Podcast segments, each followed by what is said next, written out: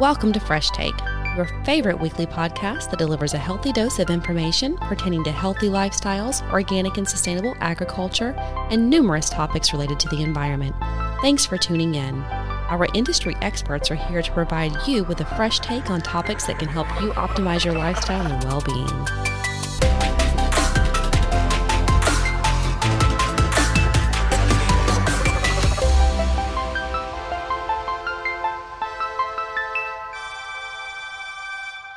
Welcome to the latest episode of Fresh Take. We're very fortunate to have Jonathan Cox, the founder and CEO of Grow Next Door. We'll be talking to Jonathan about urban farming. Welcome, Jonathan. Hey, I'm glad to be here. Nice to officially meet you guys. Yeah, likewise. Thank you so much for joining us. Um, as I said, we we're talking about urban farming, and I was wondering if maybe you can tell us a little bit about Grow Next Door and where did the idea come from, and maybe a little bit of information about you know the um, urban type of farming that you guys do. Yeah. So originally, the idea actually came from my initial exposure to urban farming. Um, Cynthia Schaefer, um, she's actually been a pretty advent urban farmer for I believe a little over a decade or a couple decades down here in Davie, South Florida and I actually went to her first uh, her home installation, her, her aquaculture, and um, I saw a lot of efficiencies there, but just brought into the average home, like a suburban house, that I saw could be replicated uh, elsewhere, but there was no technology or there was no network, there was no infrastructure to scale that up. And it was the first seed, the first brainchild that got me thinking, like, why why are we going to the grocery stores? Like, why? What's the inefficiencies that are apparent in every aspect of our society? But food kind of stuck with me as I progressed throughout my um, technological um, career as well as my artistic career. So w- when I eventually transitioned from being a computer programmer, that's that's my background. I, my first exposure to programming was in high school. I went to a technical center, mm-hmm. and um, I pursued uh, computer science and mathematics at FIU um, I pursued my double major, and during that time, I was working as a software developer. But I, I found that even with that, I wanted to also flex my creative abilities against my artistry because you know reading programmatic is very um I forget if it's either left brain or right brain, but it's very technical. um, so I needed something to balance that out, and I picked up a camera, and that allowed me to build my social network. Fast forward a couple months, even a couple years, I'm just really skimming along the lines.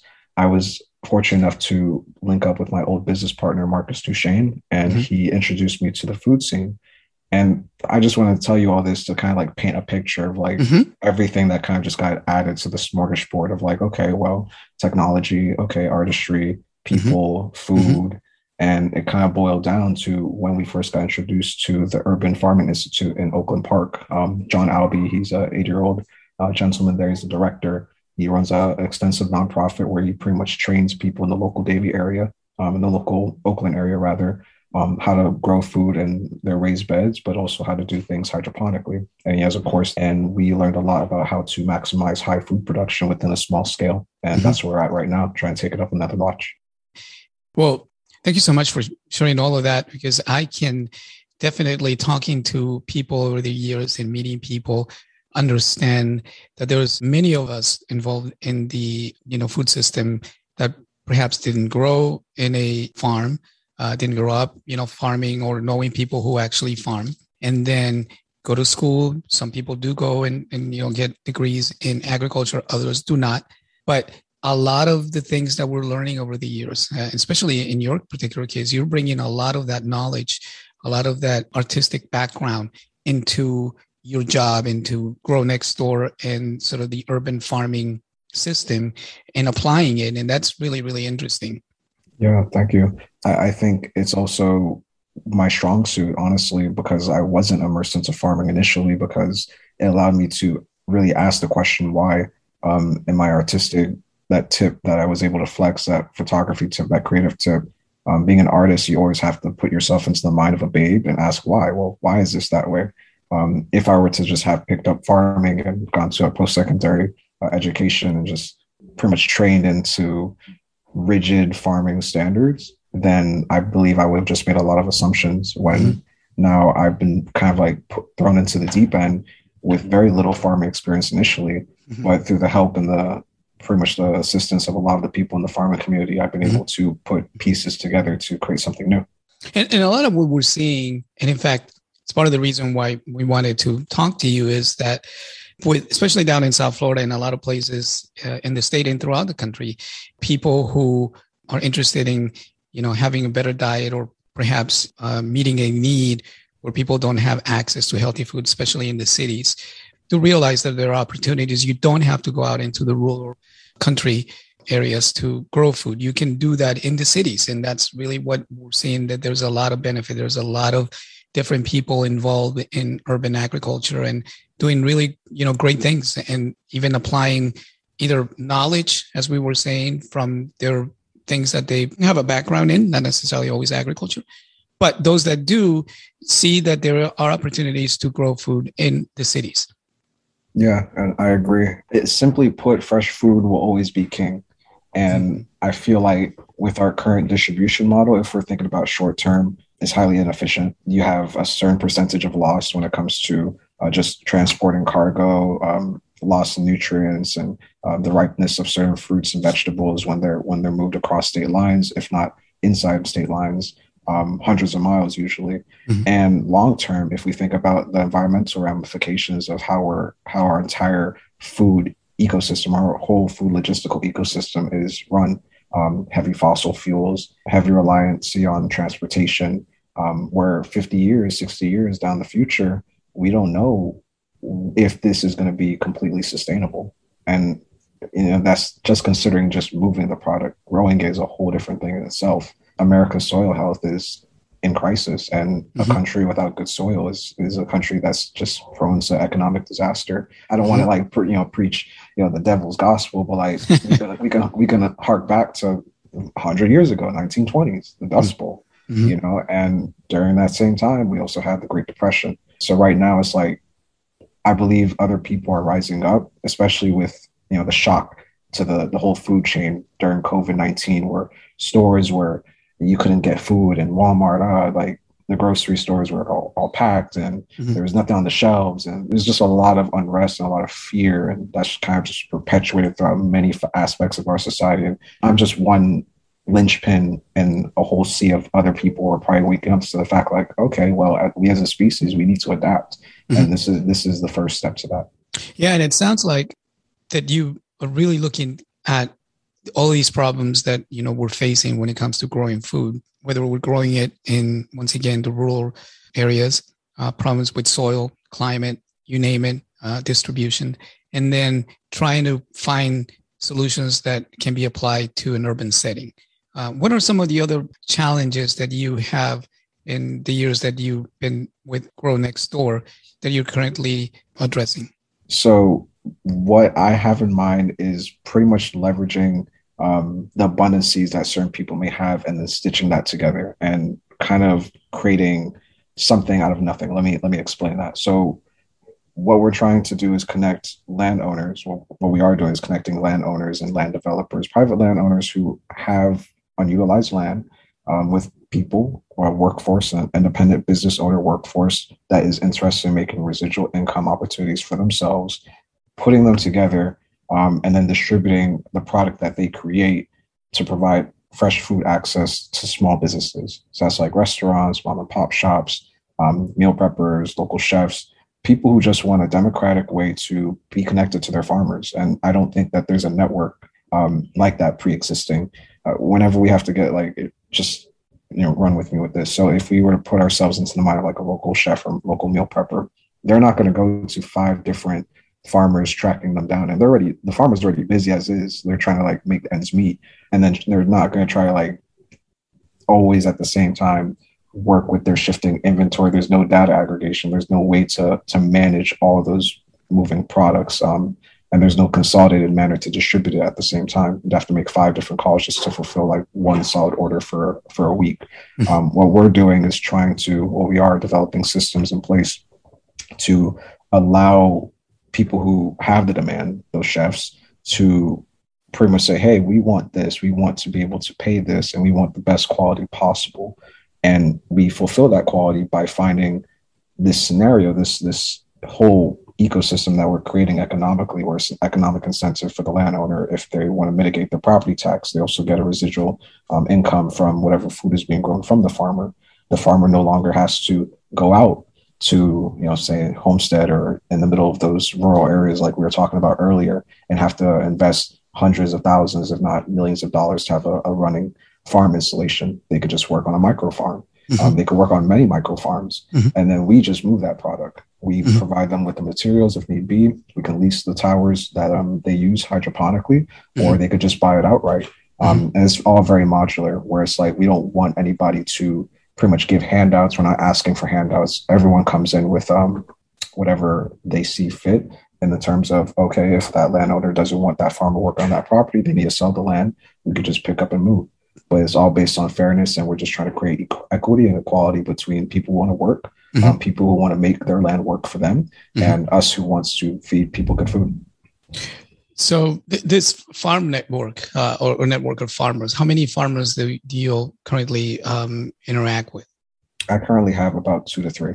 One is um, his name is Quinn Meteor. He is our first uh, urban farmer. He's pretty much my go-to guy when it comes to compost. Um, mm-hmm. He's the very definition of what an urban farmer in my mind should be very inquisitive mm-hmm. um, works well with kids um, very a part of active programs he has his own program called miami compost mm-hmm. where him and his his partner Sol andrea she pretty much helps us um, create our seedlings for hydroponics they're learning along as we learn um, and we try to create a company culture of education where it's like we're doing a lot of experimentation finding out what nutrients works best and they're along with that journey and we're documenting everything it's mm-hmm. all about collecting data and finding the best way to make this work mm-hmm. another farmer of mine is um, martel he's a jamaican farmer he's been working in a family of farmers for about i believe a little over a decade in mm-hmm. davie mm-hmm. um, they're on a 26 acre farm and he's running our first hydroponic installation mm-hmm. and technic- technically i'm the third farmer we just recently had a, a, amazing opportunity to work on 10 acres on north homestead and this just literally just happened yesterday mm-hmm. so i'm very excited to see what happens with that they already have mm-hmm. active um, guava trees the mm-hmm. landowners are perfect you know case study of what our landowner mm-hmm. would be like somebody who has land access they're like oh, i don't know what to do with this i, I can't do this like i have right. other things to run um, can you do something with this? I'm like, okay, well, yeah, mm-hmm. this is a this is an empty canvas for me to you know paint on, just like photography, just like my artistry. Let me see what I can do here. And with that, we hope to pretty much install 400 or so towers that can yield about 8,000 to 10,000 units of produce within the you know 12 to 14 week cycle. So these towers are the uh, typical, I guess, you know, for our listeners. I think in some people know them as vertigrow or or uh, actual um, containers that are stacked vertically, correct? Yeah. And that where you can grow crops like strawberries and some other, you know, maybe leafy greens and things like that. Yeah, yeah, yeah. Okay. We we work extensively with Vertigrow. I'm actually in contact with the, I believe their sales rep or their owner, and they're very about what we're doing with this distributed business model. I strongly believe that Vertigrow is actually a first step amongst many in mm-hmm. innovation, mm-hmm. Um, because when we're talking about growing food, we're just talking about utilizing space to most efficient manner one versus you know five towers or not five towers five pots stacked on top of each other maybe it's a trellis along a, a wall mm-hmm. maybe it's utilizing a roof in a different way it's all mm-hmm. just a different way to utilize sunshine that's hitting on a square foot or cubic foot of surface area if you can tap into the abundance and then stitch it together through technology as well as create education and a network for people to be more intentional with their space mm-hmm. then the possibilities are endless you're, so, you're literally talking about the future at that point yeah, and, and so how long has Grow uh, Grow Next Door been around? A little over a year. And and you guys are very fairly new, but already doing quite a bit from our conversation, and sounds like looking to continue to expand, continue to work with farmers, you know, urban farmers in South Florida. So, what are some of the other things then? Uh, since you guys have been just now uh, a little bit over a year starting this, that you would maybe recommend to people who are also interested in other parts of the state starting urban farm systems? Honestly, just tap in with your community. The more hands, the better. I've been blessed to uh, have a community of honestly people of color who want to get into farming, but there hasn't been a, an organized effort besides nonprofits to really facilitate that on a larger scale. Um, I believe that technology is the key we have to be able to tap in and come together. And you can only do so much on Facebook groups and uh, messenger group chats or WhatsApps. You can send pictures to each other. Yeah, you can always ask for advice, but there has to be a way to tap into all those abundances, and we're creating it as we speak. We have a mobile application that's going to be coming out hopefully by the end of this year. It's been a work in progress, and it's really just been a, a parallel journey of finding out exactly what we need as active working farmers um, to be able to distill into a technology framework that we can then utilize to pretty much tie in our inventory, our shifting, expiring inventory, uh, shifting incoming demand um, those wholesale invoices, those retail invoices that we were talking about earlier from local chefs and, and local foodies. Um, there's three of you that are part of Grow Next Door in terms of the number of farmers, uh, people growing food. What about consumers? What is the sort of currently the communities or places where people can buy in you know the the crops and the food that you guys are growing? So I've been very diligent on taking things really slow. When we first started during COVID 19, it was uh, our first incentive was to just get food out there. We mm-hmm. created a work of small farmers and we pretty much sold their produce through us to mm-hmm. people in uh, high rise cities, um, South Beach, mm-hmm. Ventura, and we did direct to consumer in that way through a refrigerated van. But we quickly realized that we need to get into production ourselves. We were moving a lot, doing a lot, and then we had to slow down, retool, rethink, mm-hmm. And now we're moving in a different direction. We have a lot of express demand from a lot of different local farmers. We're part of this um, accelerator program called FAU Tech Runway that actually helped us really nail down exactly who our market demographic is. Mm-hmm. We have over two dozen um, local meal preppers, local restaurants, local food trucks that have expressed interest and have given us what exactly their product SKUs are looking like from larger monopoly, not monopoly entities like Whole Foods or US Foods. They're mainly going after like fresh herbs, fresh fruits, and we can definitely provide that. It's just a matter of time. Mm-hmm. Well, I was wondering if people, uh, those that are listening, wanted to connect with you, how would they be able to do that? Um, either through a website, uh, emails. How how would you like people to find out more about all the great work that you guys do? So our website is currently going redevelopment, but is up right now. It's called www.grow, G-R-O-W, nextdoor.com. You'll be able to find an email sign up link towards the top where they will be tapped into our email newsletter. We're currently doing some volunteer opportunities in South Florida in conjunction with the Boy Garden um, and Martin Compost. And we hope to expand those garden installations to different cities and as well as expand northward as well. Great. Well, Jonathan, thank you so much for talking to us today. We really, really appreciate all of the uh, information that you've provided. I know that you know our listeners are going to be, you know, looking forward to learning more about Grow Next Door and you know over the years how it's expanding and and really doing a lot of great work in the in the community, especially down in South Florida. We really appreciate uh, you know you taking the time and talking to us. Thank you so much. And honestly, platforms like yours is it gives me hope because this is just a matter of us getting our voices out, you know, a piece to a larger puzzle. So as long as we share that innovation and inspiration, I think we're on the right track. So thank you very much. Thank you.